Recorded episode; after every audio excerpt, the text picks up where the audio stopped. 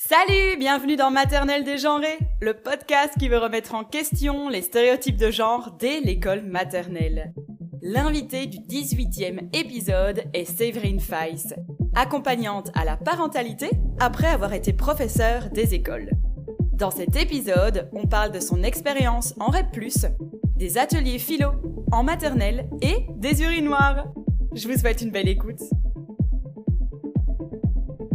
Bonjour Séverine. Bonjour Alison. Est-ce que tu veux bien te présenter? Bien sûr. Alors, je m'appelle Séverine Feiss, j'ai 44 ans. J'ai une grande fille de 14 ans et une petite de 3 ans et je suis accompagnante à la parentalité après avoir été 22 ans professeur des écoles en maternelle REP+, dans le 92. Merci. Alors, tu m'as aussi euh, dit que tu avais un podcast. Est-ce que tu peux nous en parler?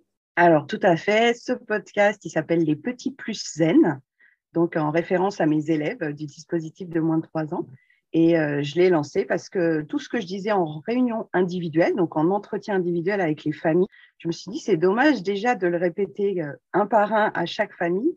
Et je me dis, ça pourrait servir à d'autres familles. Donc, dans le podcast, au début, est née l'idée de partager tout ce que je disais en entretien individuel sur le développement de l'enfant, l'école, qu'est-ce qu'on attend de l'éducation d'un jeune enfant. Et puis après, ça a débordé sur d'autres thèmes comme les émotions la scolarité, les livres, plein d'autres thèmes. Tu as aussi un site internet. Qu'est-ce qu'on peut trouver sur celui-ci? Alors, le site, il servait à héberger le podcast pour ceux qui n'ont pas l'application euh, de, podcast, donc ceux qui n'ont pas Spotify ou Apple Podcast. Donc, il s'appelle lppzen.com. Vous pouvez retrouver tous les épisodes du podcast et vous pourrez aussi bah, voir, il y a un autotest que j'ai créé pour euh, les parents pour se situer un petit peu bah, dans leur parentalité, euh, où ils en sont. Donc, ça mélange vraiment de l'éducatif et du développement personnel pour euh, grandir aux côtés de nos enfants, en fait. Faire le point et se dire par quoi on commence. Est-ce qu'on commence par euh, reprogrammer un petit peu l'organisation familiale ou moi, dans mon mental, comment je vais? Est-ce que mes émotions sont, sont à la hauteur de ce que j'attends? Donc, euh, ça fait un petit peu le point sur les parents qui veulent. Puis bah, après, je propose des ateliers, des séances, des parcours et des offres pour que les gens me connaissent un petit peu mieux. Il y a, il y a ma bio aussi qui explique toutes mes vies, les, les vies que j'ai eues à l'éducation nationale et ailleurs et pourquoi je fais ça maintenant? Tu nous dis que tu as renseigné en REP+. Est-ce que tu peux nous expliquer ce que ça signifie cette abréviation et nous dire euh, bah, quelques mots sur euh, ton expérience dans ce type d'établissement? Donc, dans cette ville, quand j'étais arrivée, c'était en ZEP, donc dans zone d'éducation prioritaire. Après, ça a été assez stigmatisé par l'actualité, les ZEP. Donc, ils ont retiré l'appellation pour que ça fasse pas euh, ghetto, quartier pauvre et tout. Donc, ça a disparu pendant un moment et c'est réapparu en REP, donc réseau d'éducation prioritaire, donc nouvelle étiquette. Hein. tu sais à quel point les étiquettes servent dans la vie. Et ensuite, c'est passé en REP. Donc, la théorie, c'est il y a plus de moyens au service de la collectivité éducative, donc de la maternelle au lycée. Donc, normalement, il y a une cohérence entre l'entrée dans le système scolaire du jeune enfant jusqu'à ce qu'il ait son diplôme. Ça, c'est l'intention. Sur le papier, il y a des nouveaux moyens pour que ce soit mis en place, à savoir des formations adaptées, du temps de hum, réunion supplémentaire pour les équipes, euh, du budget normalement. Donc ça, c'est tout ce qui est écrit. Et euh, voilà, on a vu quelques formations, on a vu quelques réunions, on a vu quelques budgets passer. Je ne suis pas sûre que les effets soient à la hauteur de ce qui a été annoncé quand ils ont créé la REP+. Là, au, au bout des cinq ans de REP+, ils ont fait un bilan assez mitigé des résultats scolaires, puisque ce qui les intéresse, c'est d'avoir des chiffres aux évaluations PISA hein, européennes. Donc, aux évaluations PISA, il n'y a pas eu un grand bond en avant depuis la mise en place d'un REP+. Et maintenant, ils ont retiré l'éducation, enfin, ils sont sur un nouveau concept qui s'appelle la cité éducative. Donc voilà, ils sont repartis sur un nouveau cheval de bataille. On verra hein, les effets sur le long terme. Je ne pense pas que l'appellation du quartier fasse le job. Hein. C'est vraiment euh, l'intention qu'on y met pour les équipes et les moyens qu'on leur donne de vraiment réfléchir ensemble. Pour tout te dire, en réplique, on a eu l'impression d'avoir beaucoup de réunions, beaucoup de formations, beaucoup de conférences et d'informations, mais pas beaucoup de relations cohérentes en fait en équipe. Chacun tirait un petit peu dans son sens. Il y a des écoles qui faisaient un super projet sur la lecture, il y a des écoles qui faisaient un super projet sur la prévention, et pour certains, ça donnait des bons effets. Mais en fait, il y a tellement un manque global sur ce quartier que c'est à la fois l'énergie de la municipalité, plus l'énergie de, l'école, plus l'énergie bah, des, acteurs du milieu, hein, des centres sociaux, des PMI, tout ça, ça pourrait être bien mieux utilisé. Donc, j'ai pas envie de faire de la politique, mais en vrai, ça pêche un petit peu sur les, les effets de l'intention avec le résultat réel de la REP+. Le vrai avantage d'une REP+, c'est que les classes en effectif étaient bloquées à 25. Donc ça, c'est un vrai confort par rapport à certaines villes. Et puis, il y a eu plus rapidement les CP dédoublés et puis les CE1 dédoublés. Donc, quand le ministre a décidé de dédoubler pour la lecture, ben, c'est les REP+, qui en ont bénéficié en premier. Donc, il y a quand même des intentions que ces quartiers-là soient mis en chantier avant les autres, mais c'est un beau chantier, développé, on va dire, coordonné. Le chantier est ouvert. Voilà pour la REP+. Merci pour ton explication.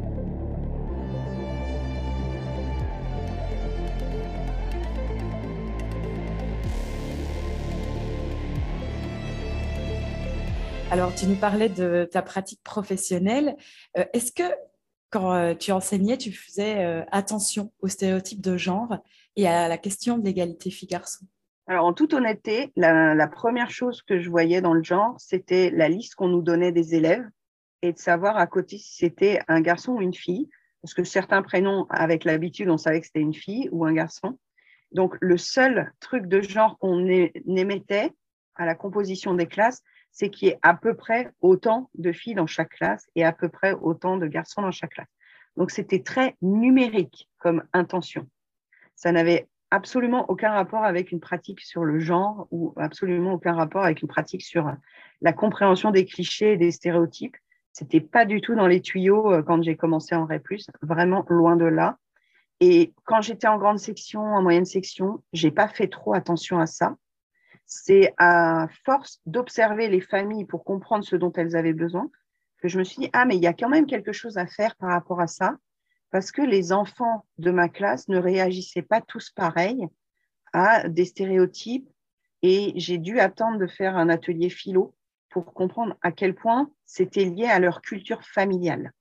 Et là, je me suis dit, oh là, il y a un truc à faire parce qu'ils n'arrivent pas tous avec les mêmes bagages en fonction qu'ils soient élevé dans une euh, famille où on prend en compte les stéréotypes de genre ou élevé dans une famille où on ne s'est jamais posé la question de euh, bah, c'est comme ça et pas autrement. Donc j'ai identifié qu'il y avait aussi de la part des familles quelque chose qui n'était pas conscientisé sur, euh, vous savez que vous élevez pas votre fils comme votre fille. Et donc ça m'a plus sauté aux yeux par l'observation des familles que par nous, notre pratique en classe, parce que pour te dire, on ne faisait pas ça une priorité. Vraiment, la priorité, c'était le langage, la non-violence, donc euh, essayer de résoudre les conflits euh, entre enfants et puis entre enfants et équipe et puis entre parents et équipe, mais on n'était pas axé sur euh, la question du genre à l'école. Et pourquoi alors pour toi ce serait important de travailler cette question? C'est devenu important parce que les enfants très jeunes répètent ce qui est dit à la maison et du genre, bah, les premières fois où j'ai entendu des phrases, ça c'est pas pour les filles ou ça c'est pas pour les garçons ou euh, bah non, euh, lui il peut pas prendre la poussette rose de la classe ou le déguisement de Cendrillon, pourquoi est-ce que lui il l'a mis, c'est pas pour lui. Je me suis dit ah c'est super intéressant parce qu'ils ont que 2-3 ans, mais ils ont déjà intégré que le rose ça pouvait pas être pour les garçons, que la poussette ça pouvait pas être pour les garçons, que dans tel livre bah, c'est normal que la petite fille elle attende qu'on vienne la sauver je me suis dit, ah ouais, il y a quand même beaucoup de choses à faire sur la compréhension de l'écrit, sur la compréhension de la vie quotidienne, qui n'est pas en fait pris en charge du côté familial, parce que ça n'a pas été conscientisé suffisamment. Il n'y a pas eu de prévention ou d'initiation sur ce sujet-là.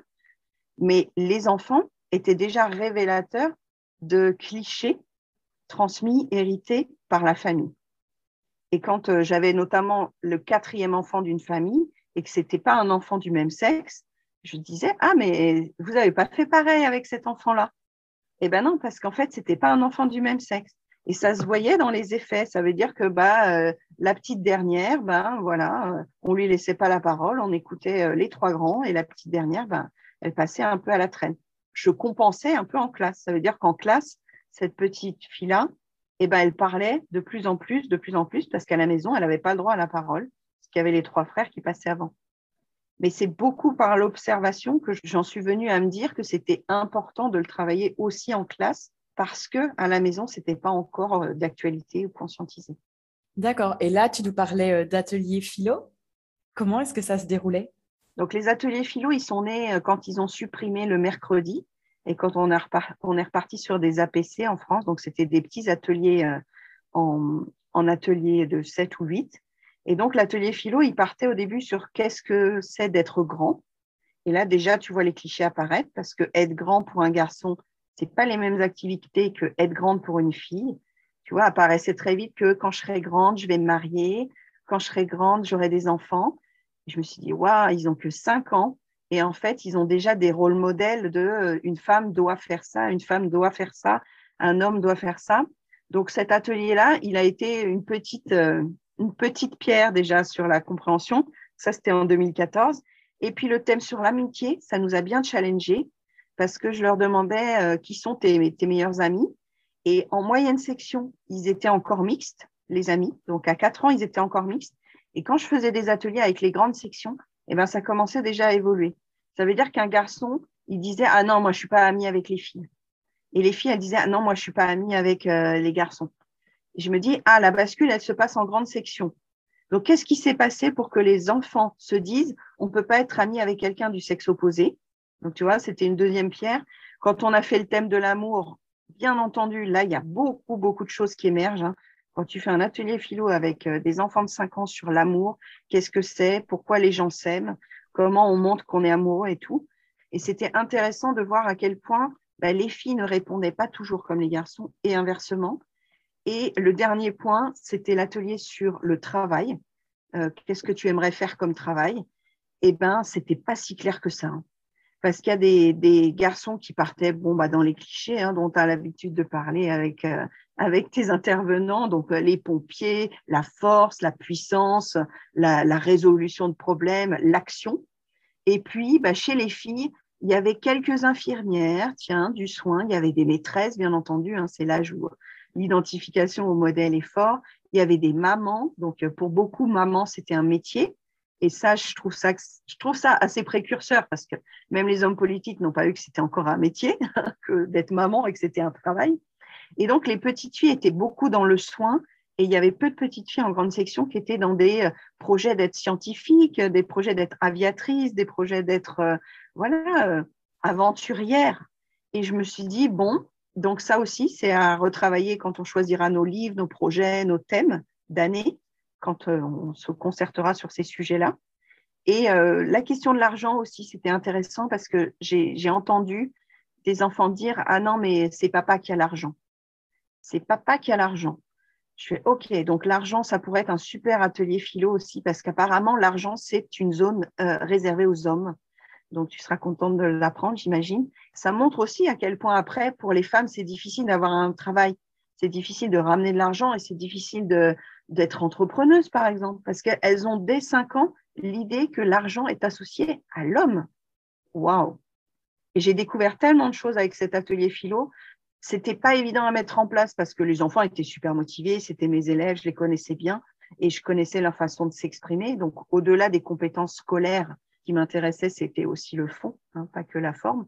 Mais sur ce que ça m'a révélé de l'impression qu'ils avaient de comprendre la vie, je me suis dit, ah oui, donc ils comprennent la vie par un tout petit bout de la lunette, un tout petit bout. Et il y a tellement de choses à leur amener en connaissance du monde extérieur. Voilà, l'argent, c'est pas que pour ceci, le travail, c'est pas que pour cela. Donc, ça ouvre des champs de projets euh, magnifiques. On pourrait faire tellement de projets avec des enfants autour des ateliers philo. Puis depuis, ça s'est bien, bien développé. Hein. Depuis 2014, maintenant, on en voit presque dans toutes les écoles. Donc, je suis contente que ça ait eu autant d'effets. Oui, oui, je pense que c'est important et que ça laisse vraiment de la place, euh, même au bien-être des enfants, comme on parlait euh, au début de la conversation c'est un peu révoltant ce que tu soulèves parce que moi, c'était souvent une question que je posais au début des émissions euh, du podcast. C'était pourquoi c'est important de traiter des stéréotypes de genre dès l'école maternelle Est-ce que vraiment déjà à l'école maternelle, les enfants ont des stéréotypes de genre? Et bien sûr, enfin, ce que tu soulèves, c'est révoltant, quoi. Et là, moi, j'ai eu l'occasion, il y a quelques jours, d'aller euh, rencontrer des ados des élèves qui avaient entre 14 et 19 ans. Et en fait, ils ont toujours ces mêmes stéréotypes que tu me cites. et ils en souffrent. Mais ça n'a pas été confronté. Il faut le confronter à quelque chose d'autre, soit par des supports, soit par euh, des dépliants, soit par un invité en fait. Faire venir en classe quelqu'un qui sort du rôle modèle, quelqu'un qui sort de l'identification, quelqu'un qui montre qu'elle est heureuse d'avoir réussi dans tel ou tel métier, c'est ça en fait l'avenir. C'est leur proposer des rôles modèles auxquels ils puissent s'identifier. J'ai fait un épisode sur la puissance du modèle et les neurones miroirs parce que ça me paraissait hyper intéressant d'expliquer ça aux familles. Les familles n'imaginent pas à quel point les enfants qui les vénèrent, en fait, c'est leur figure d'attachement, ils croient tout ce que la maman dit, ils croient tout ce que le papa dit. Donc, ils partent avec leur bagage de neurones miroirs. Ils se sont dit, ben, c'est ce que papa m'a dit, c'est ce que maman m'a dit. C'est la vérité pour moi, parce que leur petit monde, au début, il est très égocentré. Si quelqu'un vient pas péter ce plafond en disant, ah, mais tu sais, ta maman, c'est ce qu'elle pense, mais il y a d'autres gens qui pensent autrement. Ouvrir le champ de compréhension d'un enfant en leur disant, ta maman a le droit de penser ça, et je peux emmener en classe des gens qui pensent autrement. Et c'était mon but en atelier philo.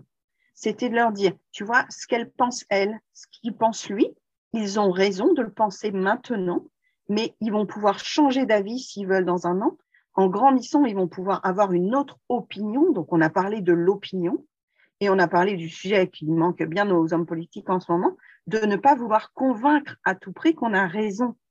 Ça veut dire que quand il écoutait son copain dire Ah ben moi je veux être pompier, il aimait tellement son copain qu'il voulait être pompier aussi. Et il s'est pas dit, mais moi, en fait, qu'est-ce que je veux vraiment être? Si ça se trouve, il voulait être danseur. Mais il allait pas dire qu'il voulait être danseur, parce que danseur, c'est pas pour les garçons. Tu vois, il y a, eu quand même ce, cet enfoncé de porte avec Billy Elliot sur la danse. Il faudrait d'autres films qui disent qu'un garçon fait ce qu'il veut parce que ça lui fait du bien. Et l'idée d'un atelier philo, c'est de se remettre bah, dans leur rayure d'identité dont on parlait tout à l'heure, donc dans leur qui ils sont, qu'est-ce qu'ils aiment, quels sont leurs goûts, quels sont leurs projets. Et quand ils sont dans leur rayure d'identité, leur rayure jaune d'arc-en-ciel, ensuite ils pourront faire des choix sur leur rayure d'autonomie, sur leur rayure verte. Mais ils ne savent pas qui ils sont, ils ne savent même pas ce qu'ils pensent. D'ailleurs, ils croient penser la même chose que leurs parents, tant qu'on ne leur a pas proposé d'autres opinions possibles. Et c'est en ça que la diversité, elle serait hyper intéressante, de faire venir des gens qui ne pensent pas comme les familles, de faire venir des gens qui ne pensent pas comme les enfants, pour qu'ils disent Ah, mais ça existe. Mais est-ce qu'on propose ça à l'école? Pas encore. Pas encore assez. Parce qu'on est focus sur la lecture, les sciences, les maths. Alors que avoir une opinion, être convaincu, sans vouloir convaincre quelqu'un, sans vouloir affirmer une domination par ses opinions, quand tu vois l'actualité, eh bien, ce serait quand même hyper urgent, en fait. oui, c'est ça. Et ça me fait penser à quelles difficultés on peut être confronté lorsqu'on aborde cette question d'égalité filles-garçons, à l'école plus spécifiquement. Alors, d'une manière académique, on sort des programmes. Donc déjà, ça, c'est une difficulté. Ça veut dire que tu fais ta rebelle si tu fais un atelier philo. En 2014, franchement, j'étais super attirée par cette idée.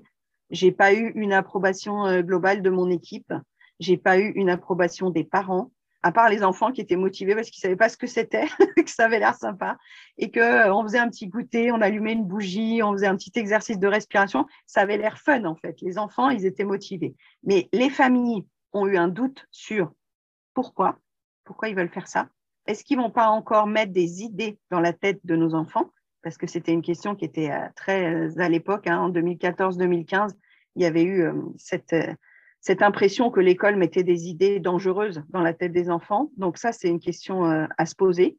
Est-ce qu'on est à l'école là pour mettre des idées dans la tête des enfants? Ou au contraire, on est là pour imaginer qu'il y a d'autres idées possibles? Donc ça, moi, c'était vraiment très présent en moi d'ouvrir le champ des possibles à ce qu'ils ne connaissaient pas, d'entendre d'autres idées, même si la diversité du quartier ne le rendait pas très possible, parce que si tu as des enfants qui ont presque tous la même culture et presque tous la même religion, bah, au niveau des opinions en atelier philo, tu vois que ça va être très euh, mainstream en fait. Ils risquent de tous penser pareil. Donc j'espérais de temps en temps qu'il y ait quelqu'un qui pense pas pareil pour dire ah tu vois on n'est pas obligé de penser tous pareil. Des fois ça marchait et des fois ils étaient déjà tous agglutinés dans cette croyance collective qu'on ne peut pas faire autrement. Et puis, par rapport aux équipes, donc ça a été un peu long, mais à la fin, ils étaient tous conscients de l'utilité de la chose. Et quand l'élémentaire a vu les panneaux affichés sur les ateliers philo, c'était une sorte de mind mapping, tu sais, une sorte de grosse araignée avec le thème philo et puis toutes les idées des enfants qui étaient notées sur l'affiche. Ils se sont dit, mais tu fais ça avec des maternelles. J'ai mais c'est formidable de faire ça avec des maternelles. Et il y en a qui ont essayé en élémentaire et qui ont dit, c'est magique, c'est magique de faire un atelier philo en élémentaire. Donc, je recommande à tous ceux qui écoutent de faire un atelier philo avec les élèves si vous en avez l'envie, parce que on entend les enfants autrement et on entend les enfants surtout. On n'entend pas les élèves. Donc ça, c'est quelque chose qui me, tient à cœur. Par rapport aux familles, ça a été difficile bah, sur cette notion d'opinion, parce que bah, ça voudrait dire se remettre en question. Certaines familles étaient prêtes à se remettre en question et d'autres un peu moins. Certaines familles étaient étonnées des réponses qu'ils ont vues sur l'affiche et ils auraient voulu en savoir plus. Par rapport aux élèves, non, ils étaient tous contents de l'avoir fait. La dernière séance, quand je leur dis euh, qu'est-ce que vous avez aimé dans cet atelier, tu vois, des enfants de 5 ans qui arrivent à dire ben, j'ai aimé parce qu'on écoutait ce que je disais. Waouh Un enfant à 5 ans qui te dit je suis content d'avoir pu dire ce que je pensais. Ça veut dire qu'on leur demande jamais ce qu'ils pensent, on leur demande jamais ce qu'ils ont comme idée, comme opinion. Et d'entendre ça, je me suis dit, bon, bah, déjà, je vais continuer. J'en ai fait pendant six ans des ateliers philo. J'ai adoré ça. Je pense que ça m'a aussi propulsé vers un ailleurs dans ma mission de prof des écoles et de me dire, non seulement ça c'est utile en tant qu'élève, mais c'est utile en tant que citoyen.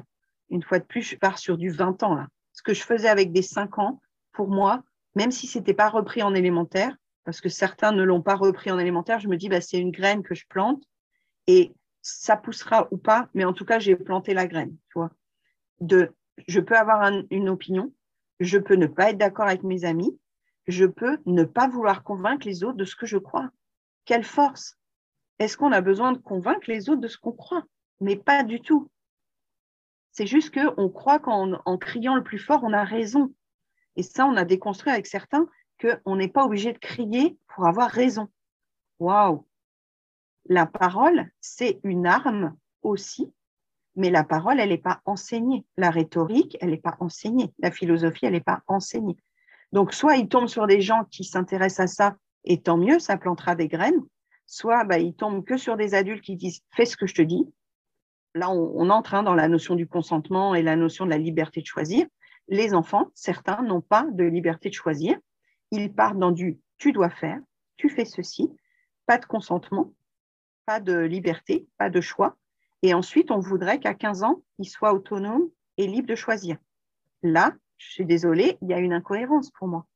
Si on veut qu'un jour, à 17 ans, ils puissent prendre leur autonomie, choisir un métier, avoir un budget équilibré, trouver une relation euh, de couple stable, éventuellement avoir un projet professionnel déjà, mais ça se prépare quand ils ont 3, 4, 5 ans, qu'on les écoute, qu'on leur dise, bah, toi, tu préférerais quoi comme activité?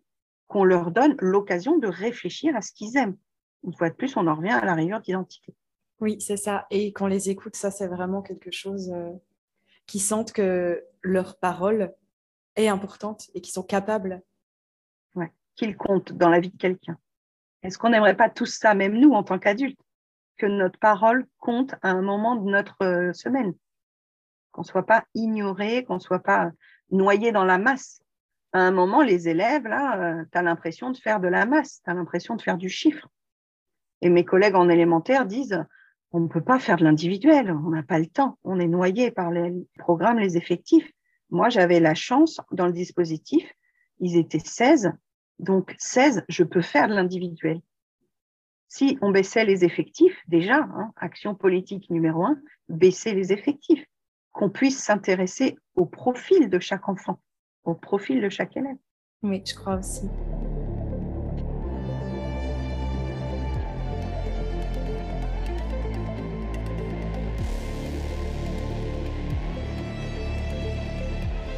Et alors, donc, euh, là, on parlait des ateliers philo, mais concrètement, d'après toi, quelles activités, quelles autres activités on pourrait mettre en place dès l'école maternelle pour déconstruire les stéréotypes de genre? Alors, dans le dispositif, moi, j'ai pu choisir tout mon matériel. Donc, aménager l'espace, déjà, c'était prioritaire. Ça veut dire que j'ai enlevé tout ce qui était que rose, que bleu. J'ai pris des choses en brocante dans les catalogues qui soient neutres, qui soient unisexes, et j'ai installé vraiment une classe mixte dans le sens, il n'y a rien qui peut référer à un stéréotype de genre de prime abord. Et dans ma posture, je n'induisais pas, j'espère pas, qu'une activité était réservée à tel ou tel enfant. Ils avaient tous deux ans, ils étaient tous à égalité, ils étaient tous en développement, donc ils pouvaient tour à tour faire absolument ce qu'ils voulaient dans la classe sans que ce soit euh, dit ou étiqueté comme une activité de genre. Et même dans leur construction, dans leurs cadeaux, dans leur plastique, dans la motricité, finalement, moi, je n'avais pas besoin de savoir si c'était un garçon ou une fille à mon niveau. À deux ans, j'ai absolument rien besoin de savoir. Et sur les critères de tri, parce que j'entendais souvent ça dans tes épisodes, c'est vrai que j'ai déjà dit, ah, bah, les enfants qui ont des baskets, vous pouvez aller mettre votre manteau. Ou les garçons, vous pouvez aller prendre la collation. Mais je prends filles et garçons comme un critère de tri, exactement comme ceux qui ont des boucles d'oreilles, ceux qui ont des cheveux courts, ceux qui ont euh, des gants. Tu vois, c'est un critère de tri parmi les autres et c'est pas en comparaison de puissance, de supériorité ou d'infériorité. C'est un des critères de tri parce que quand on parle avec les enfants, effectivement, eux, ils s'intéressent pas du tout à je suis un garçon, je suis une fille, ils s'en foutent quoi. Ils sont un être humain. Euh, autant en présent, ça n'a aucune importance. Quand je parle à un élève dans ma classe, c'est un enfant, c'est pas un garçon ou une fille. Donc de revenir à on a tous les mêmes besoins, on a tous les mêmes euh, envies, les mêmes projets, on a envie d'être joyeux, on essaye de voir ce qu'on aime manger, on essaye de voir ce qu'on aime comme jouet. Il y a des enfants qui aiment les voitures, il y a des enfants qui aiment courir, il y a des enfants qui aiment grimper. C'est des enfants, c'est pas des garçons ou des filles. Donc l'aménagement, c'est le premier point. Après la posture de l'adulte, hein, le langage, moi, je parlais de moins en moins au fil des années. Pour tout te dire, je crois que j'ai commencé ma carrière, je tenais au moins 83% de, paroles sur ma journée. Et là, sur le dispositif, je parlais de moins en moins aux enfants en collectif. Je parlais de plus en plus aux enfants en individuel. Ça veut dire que je les laissais dérouler leurs pensées tranquillement et s'ils avaient besoin, j'intervenais. Donc, je pense que si on les laissait penser, réfléchir et agir un peu plus, ben, on aurait moins besoin de parler aussi. Hein. Parce que nous, on est toujours en train de parler comme si notre parole était guidante, dirigeante et tout. Alors qu'un enfant, il a déjà plein d'idées, il a déjà plein de projets. On peut juste l'orienter si ça dégénère, entre guillemets, s'il y a bagarre pour le camion de pompiers. Mais en vrai, on a moins besoin de parler. Donc ça, c'est deux premiers éléments. Et en direction des familles, donc il y a l'instauration d'un blog qui m'a paru fondamental, de faire de la coéducation. Donc, dans le réseau parentalité du, quartier, on a parlé de coéducation longtemps avec euh, mes collègues de RED+. Il a fallu installer un outil pour que les parents puissent comprendre pourquoi on faisait ça en classe. Donc, on prenait des photos et on expliquait quelle était la consigne, quel était l'enjeu, quel était l'objectif de cet atelier. Pareil pour une sortie, pareil pour un projet. Donc, il y a des collègues qui sont vraiment investis du blog de l'école, qui faisaient tous les jours un article avec une photo de l'activité, les objectifs, pour que les parents comprennent à quoi sert finalement tout ce cheminement, toute cette progression qu'on fait en classe. Parce que quand on rentre dans une maternelle, on voit plein d'affichages, mais certains parents ne se disent pas ça sert au graphisme, ça sert à préparer pour l'écriture, ça sert à la motricité fine, ça sert à développer le langage. Donc, en fait, on mettait de la métacognition pour les parents en expliquant si on a fait cette activité, ça les prépare à ça ou ça leur permet d'apprendre ça. Donc le blog, c'était une manière de mettre de l'horizontalité avec les parents en leur disant, on vous explique ce qu'on fait et pourquoi on le fait. Comme ça, en plus, ça vous fait un support de dialogue avec les enfants à la maison. Ça veut dire que quand l'enfant il rentre, ben, il peut regarder sur le blog et dire ah ben regarde j'étais tout en haut de la cage là après il fallait sauter sur le tapis donc, c'est un super support pour passer du temps de qualité avec nos enfants. Et puis, pour les parents, de se raccrocher à T'as fait quoi à l'école aujourd'hui? Tu sais, la phrase magique du euh, Bah, rien. Parce que les parents disaient Mais on ne sait pas hein, ce qui se passe à l'école. Donc, les dix premières années, je me disais Finalement, les parents, ils ne savent pas du tout ce qu'on fait en classe. C'est pas terrible parce que l'enfant, il ne sait pas très bien raconter quand il est en maternelle. Donc, euh, bah, les cinq premières années, j'ai fait un cahier à la sortie de la classe, tu vois, un cahier du jour où j'écrivais ce qu'on avait fait pour que les parents le lisent. Et puis, comme les enfants allaient à l'accueil, bah, finalement, ils ne lisaient pas le cahier. Et donc, quand le numérique est avancé un petit peu dans les écoles, on a décidé de faire un blog. Et là, le, blog sur les dernières années, c'était formidable parce que les parents commentaient, les parents disaient Ah, mais oui, il m'a raconté ce livre. Donc, vous l'avez lu en classe plusieurs fois. C'est comme ça qu'il a réussi à me le raconter à la maison, alors qu'il n'avait pas le support. Donc, on était vraiment dans une coéducation horizontale. On a réparé le triangle dont je te parlais tout à l'heure, là, entre la famille, l'équipe éducative et l'enfant. Et l'enfant, il trouvait des bénéfices, la famille aussi. Et nous, on avait l'impression de marcher de concert avec les parents. Donc ça, c'était aussi un, atelier important. Je veux bien croire, euh, ça me fait penser à une phrase qui souvent, moi, m'énervait avant de commencer la journée. C'était euh, Amuse-toi bien ah, cette phrase, je la maudissais et je me disais à chaque fois, mais que pense-t-il qu'on fait en classe?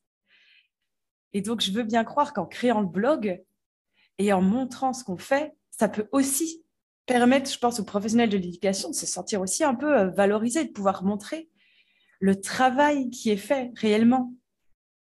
Il y a deux angles à ta réflexion.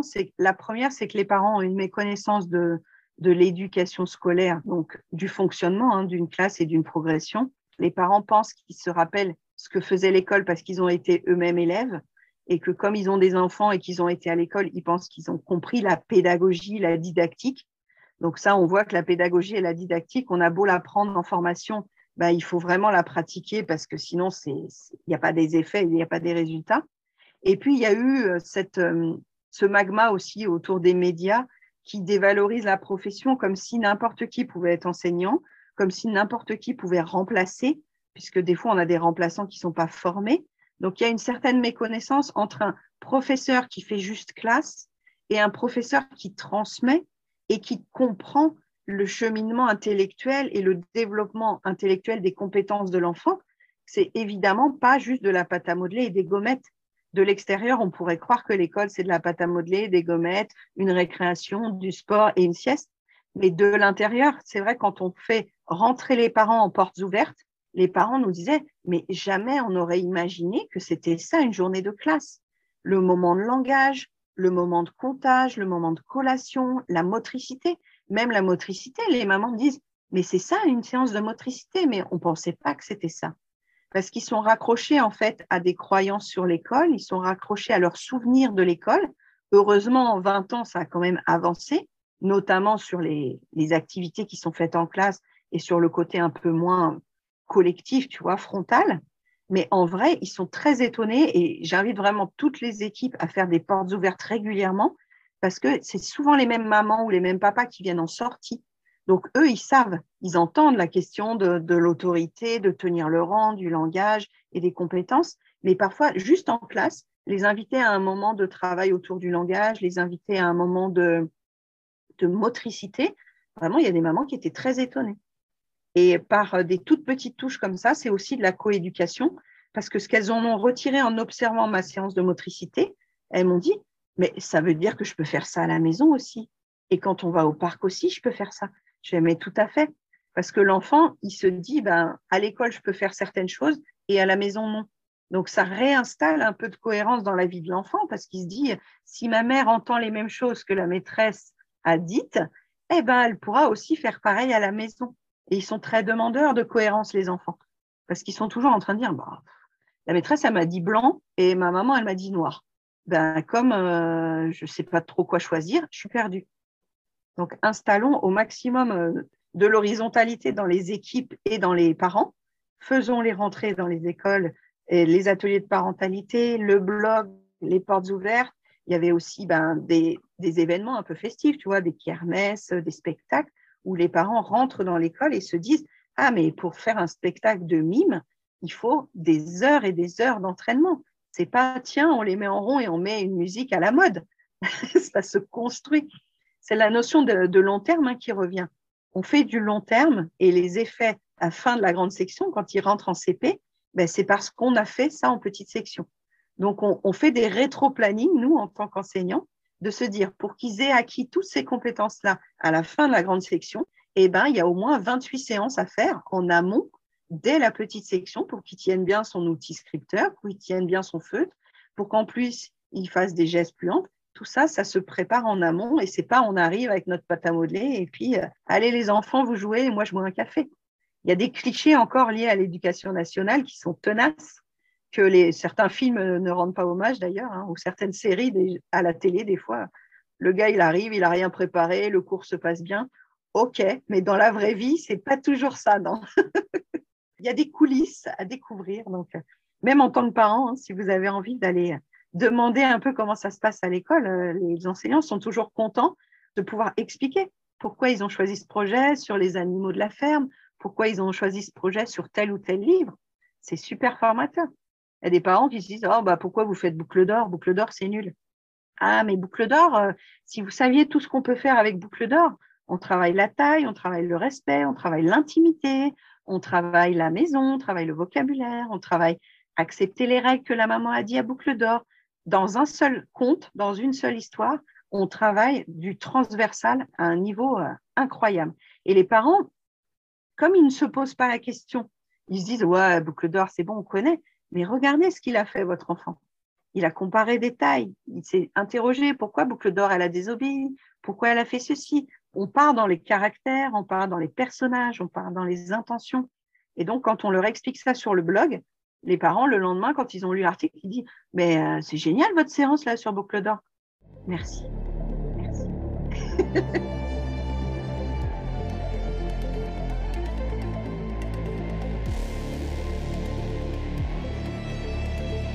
Pour toi, dans quelle situation de vie de tous les jours les stéréotypes de genre se glissent de manière inconsciente? Alors en classe, ça se glisse euh, dans le passage aux toilettes. C'est comme ça que j'ai vu ça la première fois, parce que faire passer les enfants aux toilettes, ça induit qu'il y a un côté pour les garçons et un côté pour les filles. Et autant je te disais tout à l'heure que moi, mes élèves sur ma liste, c'était que des humains et que j'avais pas d'histoire de sexe. La première notion où ça a été compliqué, c'est de se dire, OK, à quel moment c'est moi qui dois trancher si le petit garçon, il doit s'asseoir pour faire pipi ou rester debout pour faire pipi dans l'urinoir? Et c'est là où j'ai été confrontée à cette première question du genre, vraiment, en me disant, c'est à moi de trancher ça? Et si le petit garçon, il veut s'asseoir pour faire pipi, qui je suis pour décider qu'il doit faire pipi debout Et là, je me dis, OK, on n'a aucune directive à ce sujet, donc je vais faire à ma façon. Ça veut dire qu'à chaque petit garçon, je lui expliquais à chaque fois, est-ce que tu veux faire un pipi debout? Dans ce cas-là, c'est de ce côté-là, du côté des urinoirs. Est-ce que tu veux faire un pipi assis? Mais si tu fais le pipi assis, pense à poser un doigt sur ton zizi pour que le pipi descende, parce que sinon tu vas arroser tous les copains qui passent. Et on est dans le pragmatique, quoi. Là, on est vraiment dans la question de l'élimination. Comment on fait l'élimination de ce pipi en maternelle avec des enfants qui ne savent pas coordonner leur système d'évacuation? Donc, euh, ben, il y a des petites filles après qui voulaient faire pipi debout, bien entendu. Il y a des filles qui se disent, mais moi aussi, je veux aller du côté des urinoirs. Eh bien, vas-y, ma chérie. Alors, on aurait pu faire des bêtisiers entiers, hein, parce que la petite fille qui essaye de faire pipi dans un urinoir, je ne sais pas si tu as essayé, c'est un petit peu acrobatique. Mais ça nous a fait une super situation sur les stéréotypes de genre. Ça veut dire, si je veux, en tant que fille, aller faire pipi aux urinoirs, rien ne m'en empêche. Par contre, ce n'est pas très, pratique de faire pipi dans un urinoir. Donc, ça a été fabriqué pour que le petit garçon y tienne son pénis et qu'il emmène le jet du pipi dans l'urinoir. Mais sinon, à part les toilettes, j'avais jamais été confrontée à cette question-là.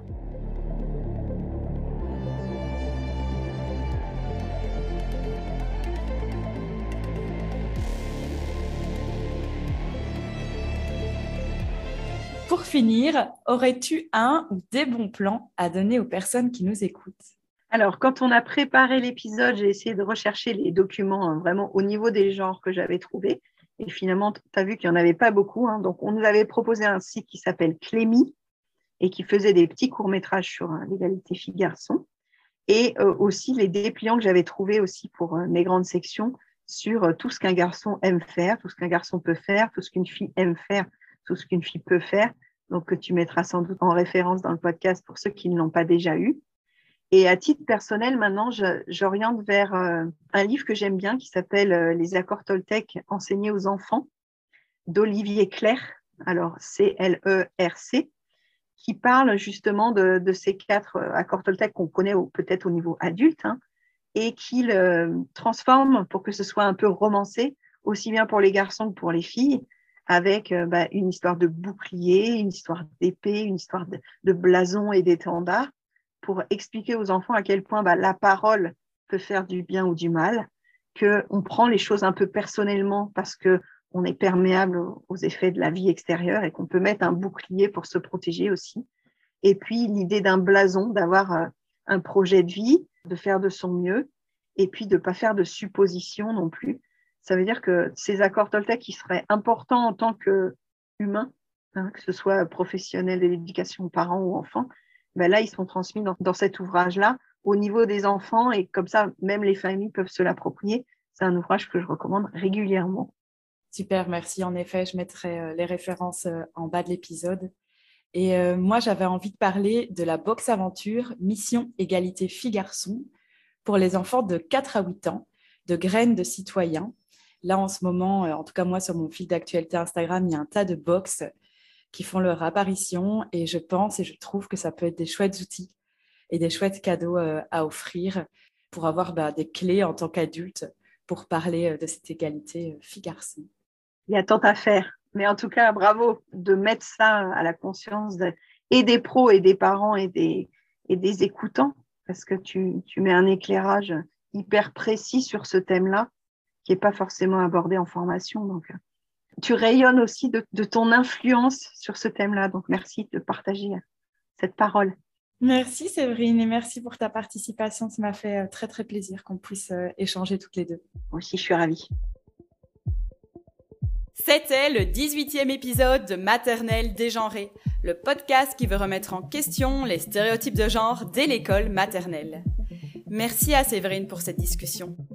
Vous pouvez la retrouver sur les différents réseaux sociaux, Facebook, Instagram et TikTok, ou sur son site internet lppzen.com. Son podcast est disponible sur son site internet et sur toutes les plateformes d'écoute. Les liens sont écrits en description de l'épisode. Nous, on se retrouve comme d'habitude le dernier mercredi du mois prochain pour l'épisode suivant. En attendant, je vous invite à suivre la page Facebook et Instagram du podcast pour plus de bons plans. N'hésitez pas à m'écrire pour me partager vos avis, vos commentaires sur les différents épisodes. Si vous aimez le podcast, je vous invite à lui donner 5 étoiles sur Spotify et iTunes. Ça prend quelques secondes et ça permet vraiment de donner de la visibilité aux émissions. Parlez-en autour de vous. Merci et à bientôt.